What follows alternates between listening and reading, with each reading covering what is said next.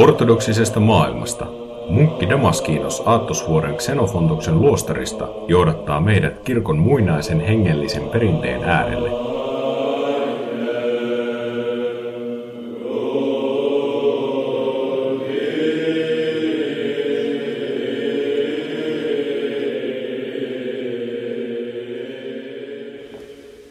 Tällä kertaa podcast-lähetyksessä luen pyhän Sofronios Jerusalemilaisen nimissä kulkevan pyhittäjäiti Maria Egyptiläisen elämäkerran. Tämä luetaan kirkon perinteen mukaan suurenpaaston 5. viikkona aamupalveluksessa, jolloin veisataan myös suuri katumuskanoni kokonaisuudessaan.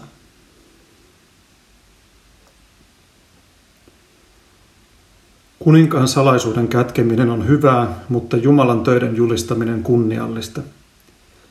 Näin sanoi enkeli Tobialle, kun tuo ihmeellisesti jälleen näki silmien sokeutumisen ja niiden vaarojen jälkeen, joita hän koki, joista pelastui ja joiden takia hänestä tuli hurskas. Kuninkaan salaisuuksien paljastaminen on vaarallista ja uskaliasta, mutta Jumalan oudoista teoista vaikeneminen on suuri menetys sielulla. Sen tähden minäkin pelkään vaieta jumalallisista teoista ja muistelen Jumalan antaman talentin kätkenyttä palvelijaa, jota uhkailtiin kauhealla kohtalolla, kun hänen nähtiin ottavan talentin isännältä ja hautaavan sen maahan. Näin hän kätki hyödyntämättä sen rahan, joka oli annettu työntekoa varten. Siksi en lainkaan vaikene pyhästä kertomuksesta, joka on välittynyt minulle saakka. Älköönkä kukaan olko epäuskoinen niiden asioiden suhteen, jotka kuultuani kirjoitan muistiin, tai arvelko minun vallan sepittävän taruja, tai epäilkö tapahtuneen suuruutta.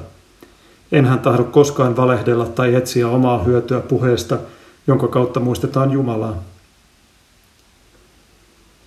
Minusta ei tunnu järkevältä ajatella kelvottomasti Jumalan lihaksi tulleen sanan suuruutta, eikä myöskään epäillä, mitä on sanottu.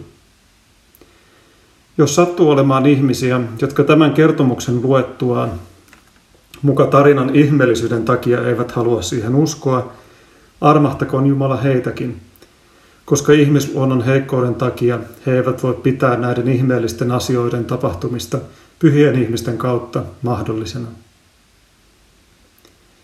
Mutta nyt alan kertoa tätä tarinaa, joka tapahtui meidän aikoinamme. Sen kertoi pyhä mies, joka oli oppinut lapsesta asti puhumaan ja toimimaan Jumalalle mieluisesti. Älköön tämäkään johtako kuulijoita epäuskoon niin, että he kuvittelisivat tällaisen ihmeen tapahtumisen meidän sukupolvemme aikana olevan mahdotonta, sillä hengen armo kaikkina aikoina käy pyhiin sieluihin ja tekee heistä Jumalan ystäviä ja profeettoja, kuten Salomo on opettanut. Nyt on siis aika aloittaa tämä pyhä kertomus.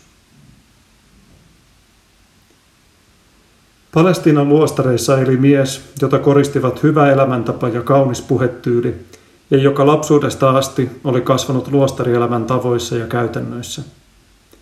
Tämän vanhuksen nimi oli Zosimas. Älköön kukaan tämän nimen perusteella kuvitelko, että tarkoittaisin sitä Zosimasta, jota muinoin syytettiin harhaoppiseksi. Meidän Zosimaamme ei ole sama kuin se toinen, ja heidän välillään on suuri ero, vaikka heillä onkin sama nimi. Tämä kyseessä oleva Zosimas oli oikeauskoinen, ja hän oli aivan alusta alkaen munkkina erässä Palestiinan luostarissa. Hän oli kokenut kaikki kilvoittelumuodot ja menestynyt kaikissa pidättyväisyyden muodoissa. Hän piti kiinni kaikista säännöistä, joita hänelle olivat antaneet ne, jotka häntä tällä painikentällä kouluttivat. Hän myös lisäsi itse monia kilvoituksia ja halusi alistaa lihan hengelle, eikä hän tässä suinkaan ollut epäonnistunut. Niinpä hän oli hengellisestä elämästään tunnettu vanhus, ja monet tulivat naapuriluostareista ja kauempaakin käymään hänen luonaan ja oppimaan hänen johdollaan pidättyväisyyttä. Vaikka vanhus oli tunnettu käytännön kilvoituksestaan, ei hän silti koskaan lakannut tutkistelemasta jumalallisia kirjoituksia, olipä hän sitten levossa, seisomassa, käsityötä tekemässä tai nauttimassa ruokaa, jos niitä tähteitä, joita hän nautti, voidaan edes kutsua ruuaksi. Hänellä oli aineaan yksi loppumaton tavoite, alati veisata psalmeja ja tutkiskella pyhiä kirjoituksia. Jotkut myös sanovat, että vanhuus tuli Jumalan valaisemana usein arvolliseksi näkemään jumalallisen näyn, sillä kuten Herra sanoo, autuaita ovat puhdassydämiset, he saavat nähdä Jumalan. Niinpä ne, jotka ovat puhdistaneet lihansa ja pitävät aina sielunsa valvovan silmän valppaana, näkevät jumalallisen valaistuksen näkyjä ja saavat esimakua siitä hyvästä, joka heitä tulevassa odottaa. Zosimas tapasi kertoa, kuinka hänet vietiin suoraan äidin sylistä, kuten tapana on sanoa, luostariin, jossa hän kulki askeettista tietä, kunnes saavutti 53 vuoden iän. Tämän jälkeen, näin hän kertoi, alkoi häntä häiritä ajatus, että hän oli kaikessa täydellinen, eikä enää tarvinnut neuvoa keneltäkään. Hän ajatteli itsekseen, onko maan päällä munkkia, joka tekisi jotain minulle uutta, tai joka voisi auttaa minua näyttämällä kilvoituksia, joita en vielä tunne, tai joita en ole koskaan harjoittanut. Onko erämaassa viisaasti elävien joukossa miestä, joka olisi ylittänyt minut käytännössä tai hengellisessä mietiskelyssä? Näin vanhus ajatteli, kun yhtäkkiä joku ilmestyi hänelle sanoen, Zosimas, olet kilvoitellut niin urhoollisesti kuin se vain on ihmisvoimille mahdollista. Hyvin olet käynyt läpi kilvoitustien, mutta kukaan ihminen ei ole saavuttanut täydellisyyttä. Vaan nyt sinun edessäsi on suurempi kilvoitus kuin se, joka sinulla on ennen ollut, vaikka et olekaan tästä vielä tietoinen. Jotta oppisit, kuinka monet muutkin tiet johtavat pelastukseen, lähde maastasi, asuinsijoiltasi ja isäsi kodista, kuten teki tuo patriarkkojen joukossa kunnioitettava Abraham, ja mene siihen luostariin, joka on lähellä Jordan virtaa. Heti vanhus seurasi käskyä, jätti luostarin, jossa hän oli elänyt lapsuudestaan asti, ja meni jokien joukossa pyhimmälle Jordanille. Hän seurasi häntä käskeneen johdatusta siihen luostariin, johon Jumala oli hänet määrännyt. Koputettuaan luostarin oveen hän tapasi ensin portinvartijamunkin, joka puolestaan ilmoitti Zosimaan saapumisesta ikumenille. Ikumeni otti hänet vastaan ja näki Zosimaan hurskaan hahmon ja käytöksen, kun tämä teki tavanomaisen maahankumarruksen ja otti siunauksen. Ikumeni kysyi häneltä, veli, mistä tulet ja miksi olet tullut meidän alhaisten vanhusten luo? Zosimas vastasi, minulle ei ole tarpeen puhua siitä, mistä tulen, mutta oi isä, olen tullut etsimään hengellistä hyötyä, sillä olen kuullut kunniallisia ja ylistettäviä asioita, taidostasi johtaa sieluja Kristuksen meidän Jumalamme luo. Ikumeni vastasi hänelle, veli, vain Jumala voi parantaa ihmisen heikkouden. Hän myös opettaa sinulle ja meille jumalallisen tahtonsa, ja ohjatkoon hän meitä tekemään sitä, mitä kuuluu. Ihminen ei voi auttaa toista ihmistä, ellei kumpikin alituisesti mene itseensä ja raittiilla mielellä suorita velvollisuuttaan niin, että on varmistanut Jumalan auttajakseen. Mutta kun kerran sanot, että Jumalan rakkaus on liikuttanut sinut vierailemaan meidän alhaisten vanhusten luona, niin pysy luonamme, jos sen takia olet tullut. Hyvä paimen, joka antoi henkensä lunnaiksi meidän puolestamme ja kutsui nimeltä omia lampaitaan, ravitsee meidät kaikki pyhän hengen armolla. Kun Ikumeni oli näin sanonut, teki Zosimas heti maahankumarruksen, pyysi hänen siunaustaan, lausui lopuksi aamenen ja jäi luostariin. Siellä hän näki vanhuksia, jotka olivat loistavia niin toimissaan kuin hengellisessä mietiskelyssään ja hengessään palavia työskennellessään Herralle. He veisasivat lakkaamatta psalmeja, seisoivat työt läpensä rukouksissa. Työ oli alati heidän käsissään ja psalmit heidän huulillaan. Koskaan ei heidän keskuudessaan kuultu turhaa sanaa, eivätkä he keskenään huolehtineet mistään aineellisesta. He eivät edes tunteneet niiden verojen nimiä, joita vuosittain määrättiin ja kerättiin, eivätkä tienneet päivittäiseen elämään liittyvistä vaivoista. Mutta he kaikki näkivät vaivaa vain yhtä asiaa varten.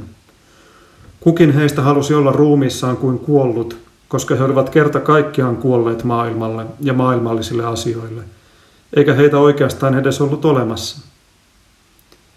Heidän jatkuvana ruokanaan olivat Jumalan innoittamat sanat, ja he ravitsivat ruumiitaan vain välttämättömällä vedellä ja leivällä, sen mukaan, kuinka paljon kukin paloi innosta jumalallista rakkautta kohti. Kuten Zosimas kertoi, tämän nähdessään hän sai paljon hyötyä. Hän pyrki edistymään ja jatkuvasti vahvisti omaa luostaritiellään kulkemista, löytäen kilvoittelukumppaneita, jotka olivat luoneet kuin uuden paratiisin. Kului useita päiviä ja lähestyi se aika, jolloin kaikkien kristittyjen on tapana paastota ja ennalta puhdistaa itseään kumartaakseen jumalallisia kärsimyksiä ja Kristuksen ylösnousemusta. Luostarin portteja ei yleensä avattu, vaan ne pysyivät aina suljettuina, jotta munkit voisivat häiriintymättä elää askeesissa. Portit avattiin vain, jos jonkun munkin oli välttämättä lähdettävä luostarista hoitamaan jotain asiaa. Tuo alue oli erämaata ja useimmille naapurustossa eläville munkeille ei ainoastaan vaikeakulkuinen, vaan myös tuntematon. Luostarissa noudatettiin erästä sääntöä, jonka takia luulen, että Jumala johdatti myös Zosimaksen sinne. Kerron nyt, mikä tämä sääntö oli ja miten sitä noudatettiin. Suuren paaston ensimmäisen viikon alkavana sunnuntaina toimitettiin pyhä liturgia tavan mukaan ja kaikki vanhukset osallistuivat pyhistä salaisuuksista sekä sitten, kuten oli tapana, nauttivat hieman ruokaa. Sen jälkeen he kokoontuivat rukouspaikkaan ja pitkään rukoiltuaan sekä polvistuttuaan kaikki vanhukset syleilevät toisiaan. Jokainen teki kumarruksen Igumenille ja pyysi hänen siunaustaan mukaansa kokeneeksi kanssakilvoittelijaksi kilvoitukseen, joka oli heidän edessään. Tämän jälkeen luostarin portit avattiin ja kaikki lähtivät luostarista veisaten yhteen ääneen psalmia. Herra on minun valoni ja pelastajani, ketä minä pelkäisin. Herra on minun elämäni suojelija, ketä siis säikkyisin, ja loppuja psalmin jakeita. He jättivät usein 1 tai 2 munkkia vartion luostariin, ei omaisuutta vartioimaan, koska ei ollut mitään helposti ryöstettävää, vaan siksi, ettei kirkko olisi jäänyt ilman Jumalan palveluksia. Jokainen otti mukaansa ruokaa niin paljon kuin pystyi tai halusi. Joku otti vähän leipää ruumiinsa tarpeisiin, toinen viikunoita, kolmas taas taateleita tai vedessä liotettuja papuja. Jotkut taas eivät ottaneet muuta kuin oman rievulla verhotun ruumiinsa, sillä he nauttivat ruuaksi autiomaassa kasvavia kasveja niin usein kuin luonto heidät siihen pakotti. Kullakin heistä oli sääntönä ja ehdottomana lakina, ettei heidän tule tietää, miten yksi harrastaa pidättyväisyyttä tai miten toinen aikansa viettää. Heti Jordanin ylitettyään he kaikki hajaantuivat kauas toisistaan etäälle eri suuntiin. Autiomaa oli suuri, eikä kukaan heistä törmännyt toiseen. Ja jos he sattumalta näkivät jonkun etäältä tulevan itseään kohti, he poikkesivat välittömästi tieltään ja menivät toiseen paikkaan. He elivät yksin vain Jumalan kanssa, veissasivat lakkaamatta ja maistoivat silloin tällöin vähän jotain ruokaa.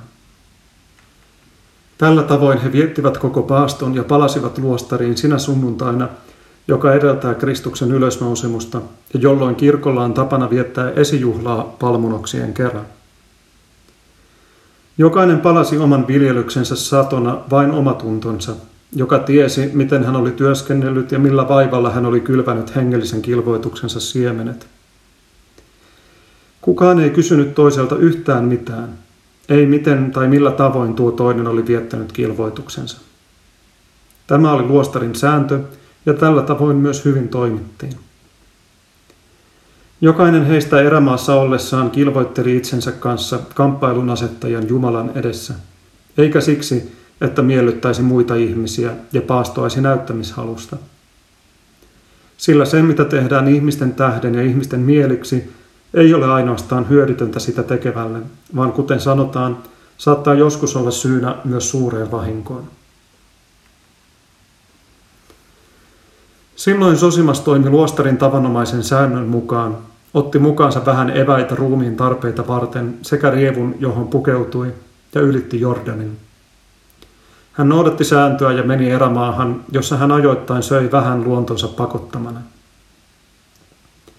Öisin hän nukkui vain maassa maaten ja sai maistaa hieman unta siellä, missä tahansa auringonlasku hänet sitten löysikin.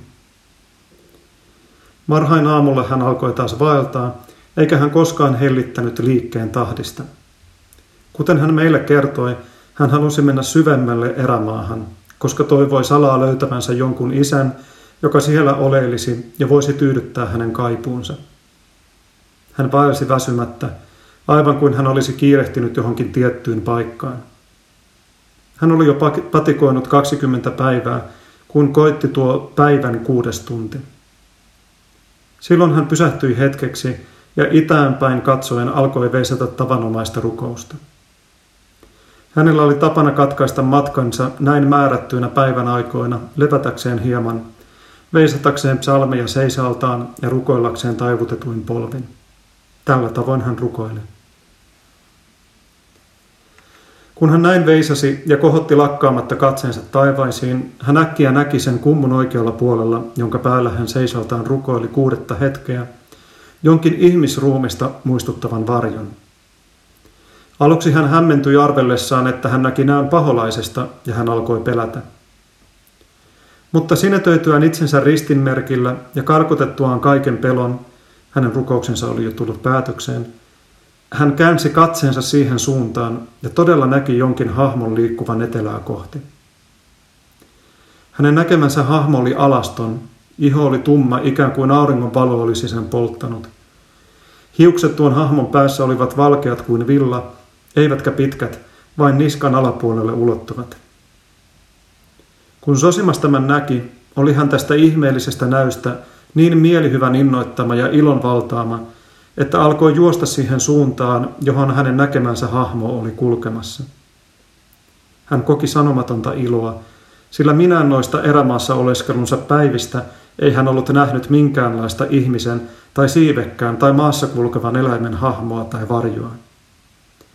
Niinpä hän halusi ottaa selville, kuka ja millainen tämä hahmo oli, toivoen samalla, että hän saisi nähdä tai todistaa jotain suurta ihmettä. Mutta heti kun hahmo näki Zosimaan tulevan kaukaa, se alkoi paeta ja juosta kohti syvempää erämaata. Zosimas, aivan kuin ei olisi välittänyt lainkaan vanhuuden vaivoistaan, eikä olisi arvioinut lainkaan matkan vaivan näköä, kiiruhti hätäisesti saavuttaakseen tuon pakenevan hahmon. Hän ajoi takaa, hahmo puolestaan pakeni. Zosimaan reitti oli kuitenkin nopeampi, ja vähän ajan päästä hän oli lähempänä pakenevaa olentoa.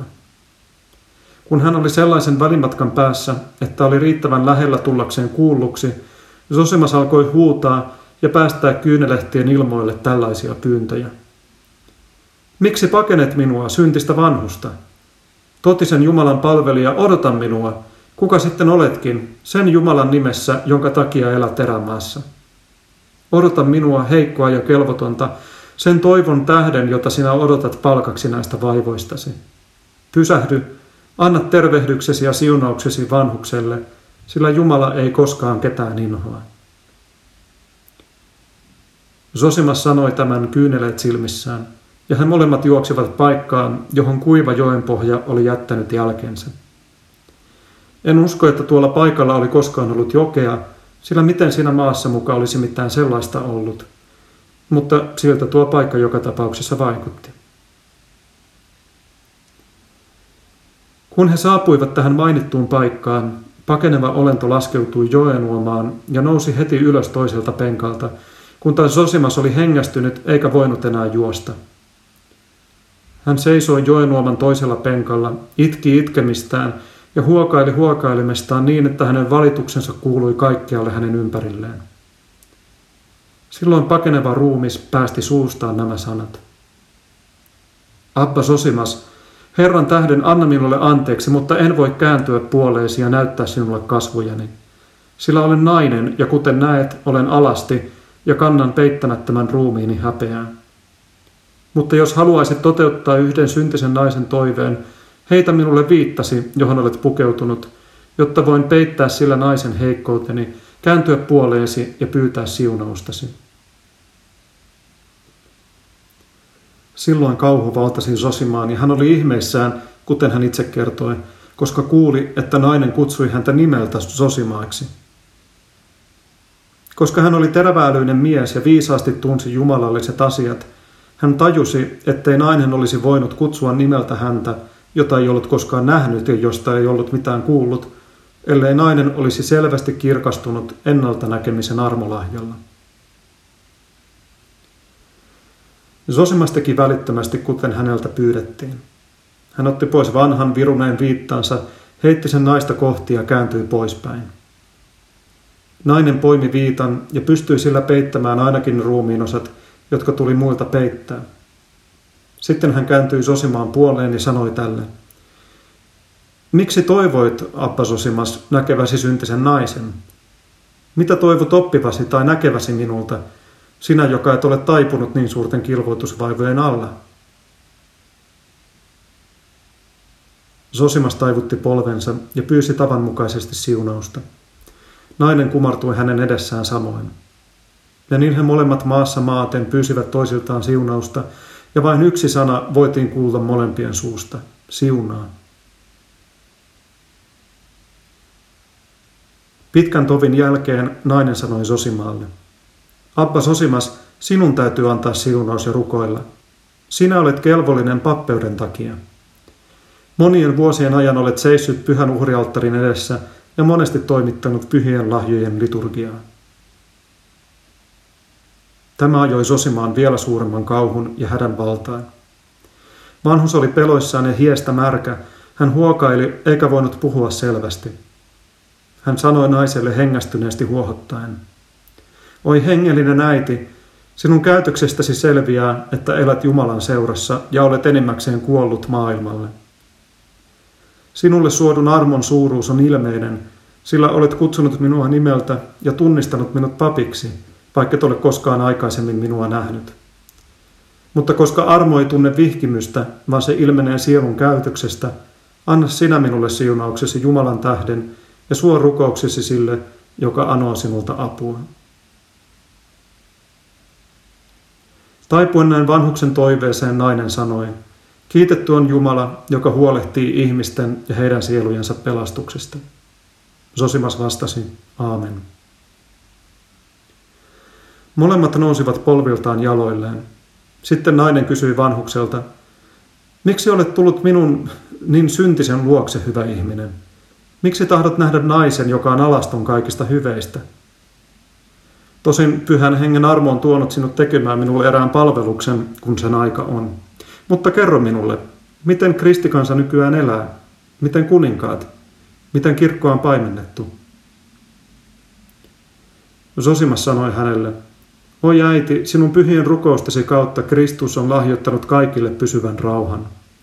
Mutta täytä vanhuksen kelvoton anomus ja rukoile koko maailman puolesta sekä minun syntisen puolesta, jotta oleskeluni erämaassa ei olisi hedelmätön."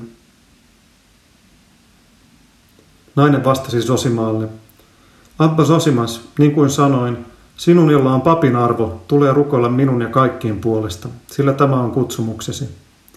Mutta koska meidän kaikkien tulee olla kuuliaisia, täytän ilolla sinun pyyntösi." Näin sanottuaan hän kääntyi itään, kohotti katseensa taivaisiin, ojensi kätensä ja alkoi rukoilla kuiskaten. Sanoista ei saanut selvää, joten Zosimas ei erottanut lainkaan, mitä nainen sanoi rukouksessaan. Kuten Zosimas meille kertoi, seisoi hän tällä välin järkyttyneenä, katse maahan kohdistuttuna, sanomatta mitään. Ja hän vannoi Jumala sanojensa todistajana, että kun hän naisen pitkään kestäneen rukouksen aikana kohotti hieman katsettaan maasta, hän näki, että nainen oli kyynärän mitan verran irti maasta leijuen ilmassa rukoilemassa. Kun hän tämän näki, valtasi hänet entistä suurempi pelko ja valtavampi tuska, ja hän lankesi maahan itkien ja toistellen: "Herra, armahda." Maassa kumartuneena maatessaan alkoi Zosimasta kiusata ajatus: entä jos tuo onkin henki, ja ehkäpä naisen rukous onkin tekopyhää? Mutta samalla hetkellä nainen kääntyi, nosti Abban maasta ja sanoi: "Abba, miksi ajatukset hämmentävät ja kiusaavat sinua minun takiani, aivan kuin olisin henki ja tekopyhä rukoilija? Hyvä ihminen, tiedä, että minä olen vain syntinen nainen, vaikkakin pyhä kaste minua varjelee. En ole henki, vaan maata ja tuhkaa ja kokonaan lihaa, enkä minä ajattele mitään hengellistä. Näin puhuttua nainen sinetöi itsensä ristinmerkillä otsaansa, silmiinsä, suuhunsa ja rintaansa sanoen näin. Abba Zosimas, puolustakoon Jumala meitä pahalta ja sen juonilta, sillä paholainen taistelee väkevästi meitä vastaan.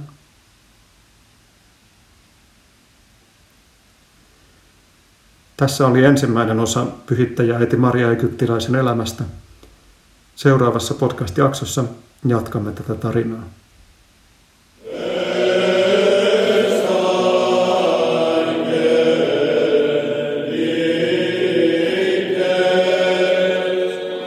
Kuuntelit Munkki Damaskinoksen lähetystä ortodoksisesta maailmasta.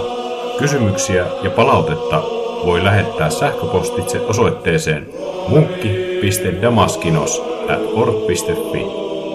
Lisää kuunneltavaa ja luettavaa löydät osoitteesta ortodoksisesta maailmasta.blogspot.fi.